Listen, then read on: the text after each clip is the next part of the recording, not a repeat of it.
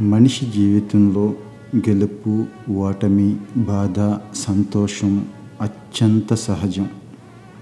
కాలం ఎప్పుడూ కూడా ఒకేలా ఉండదు. ఒకేలా ఉంటే అది కాలమే కాదు. జీవితం కూడా అంతే. కాలాన్ని బట్టి నడుస్తూ ఉంటుంది. జీవితం కూడా ఎప్పుడూ ఒకేలా ఉండదు. సుఖం సంతోషం బాధ అన్నీ కలిసే ఉంటాయి.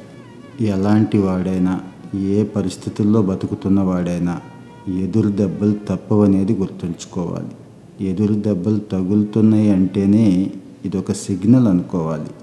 జీవితం ముందుకెళుతోంది కొత్త పాఠాలు నేర్పుతోంది నేర్చుకోమని మనకి చెప్తోంది అని. నది ఒడ్డున ఒక్కోసారి గమనిస్తే లంగరు వేసిన కొన్ని పడవలు కనిపిస్తూ ఉంటాయి. చాలా సేఫ్గా ఉంటాయి. మరి నదిలోకి వెళితే ప్రమాదం జరుగుద్ది అని వెళ్ళటం మానేస్తే ఈ పడవకి అర్థం లేదు ప్రయోజనం లేదు. దాని లక్ష్యమే నదిలో ప్రయాణం చేయటం. అలాంటిదే జీవితం కూడా.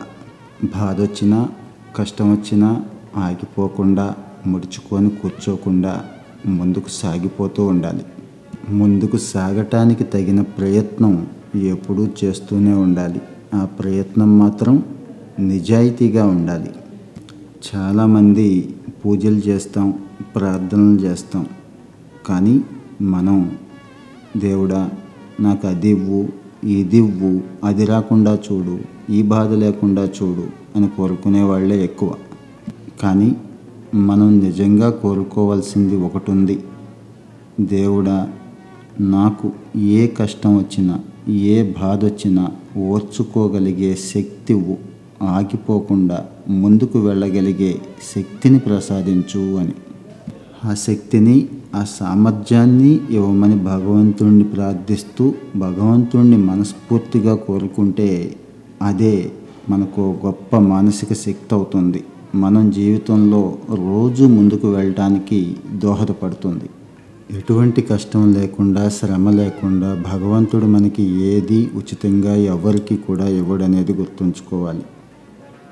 శ్రమకు దాసుడైన వాడు విజయానికి యజమాని అవుతాడు. వాడు మాత్రమే వైఫల్యాలను సైతం విజయంగా మలుచుకుంటాడు. దీనికి బెస్ట్ ఎగ్జాంపుల్గా థామస్ ఆల్వా ఎడిసన్ చెప్పుకోవచ్చు. కొన్ని వందల పేటెంట్లు ఉన్నాయి ఈ రోజున ఆయన పేరు మీద. కానీ ఆయన కొన్ని వేల సార్లు విఫలమయ్యాడు. జీవితంలో ఎక్కువగా వైఫల్యాలనే చూశాడు అనే విషయం చాలా తక్కువ మందికి మాత్రమే తెలుసు. సీతాదేవిని వెతికే క్రమంలో సీతమ్మ తల్లి కనబడలేదు. ఇక నా వల్ల కాదు. శ్రీరామచంద్రుడికి మొహాన్ని చూపించుకోలేను. మరణమే శరణ్యం అనుకున్న పరిస్థితుల్లో ఉన్న హనుమంతుడు కొంచెం ఆశను నిలుపుకొని ప్రయత్నించడం ద్వారా ఎట్టకేలకు సీతమ్మ తల్లిని దర్శించాడు. విజేతగా తిరిగి వచ్చాడు. రావణ సంహారానికి నాందివాచకం పలికాడు. మరి ఇలాంటి ఆశావహ దృక్పథమే ఇలాంటి నమ్మకమే విజేతకి పరాజితుడికి మధ్య తేడాను చూపిస్తుంది. ఈ తేడా చాలా చిన్నటి రేఖ. జీవితంలో ఓటమి అనేది ప్రధానమైన సమస్య కాదు. కానీ ఆ ఓటమిని తలుచుకొని రోజు ప్రతి సందర్భంలోనూ దాన్నే ప్రతిదానికి ఆపాదిస్తూ ఉండటమే పెద్ద అవుతుంది. కొందరుంటారు చాలా తక్కువ మంది. ఓడిపోయిన ప్రతిసారి ఓ పాఠం నేర్చుకున్నాను.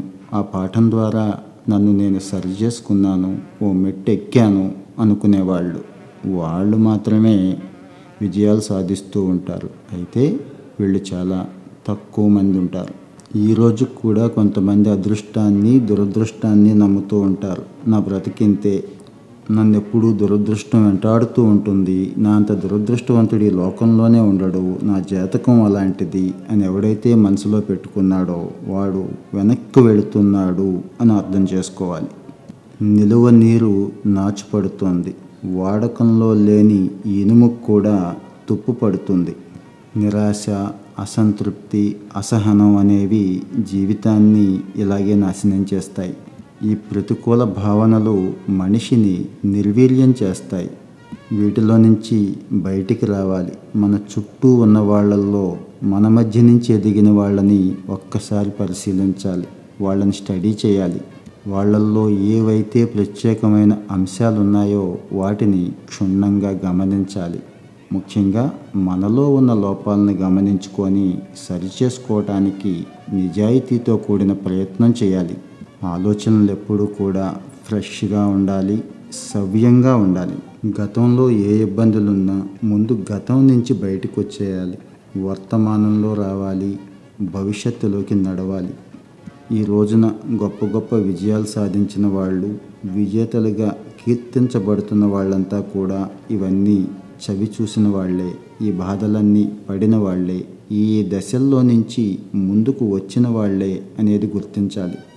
ప్రయాణంలో పడవలోకి నీరు చేరితే ఏం చేస్తాం? ఎత్తి పారబోస్తాం. అలాగే జీవితంలోకి నిరాశ నిస్పృహ నెగిటివ్ ఆలోచనలు వచ్చినప్పుడు కూడా వాటిని తొలగించుకోవాలి. లేదంటే పడవ ఎలా అయితే మునిగిపోతుందో మనం కూడా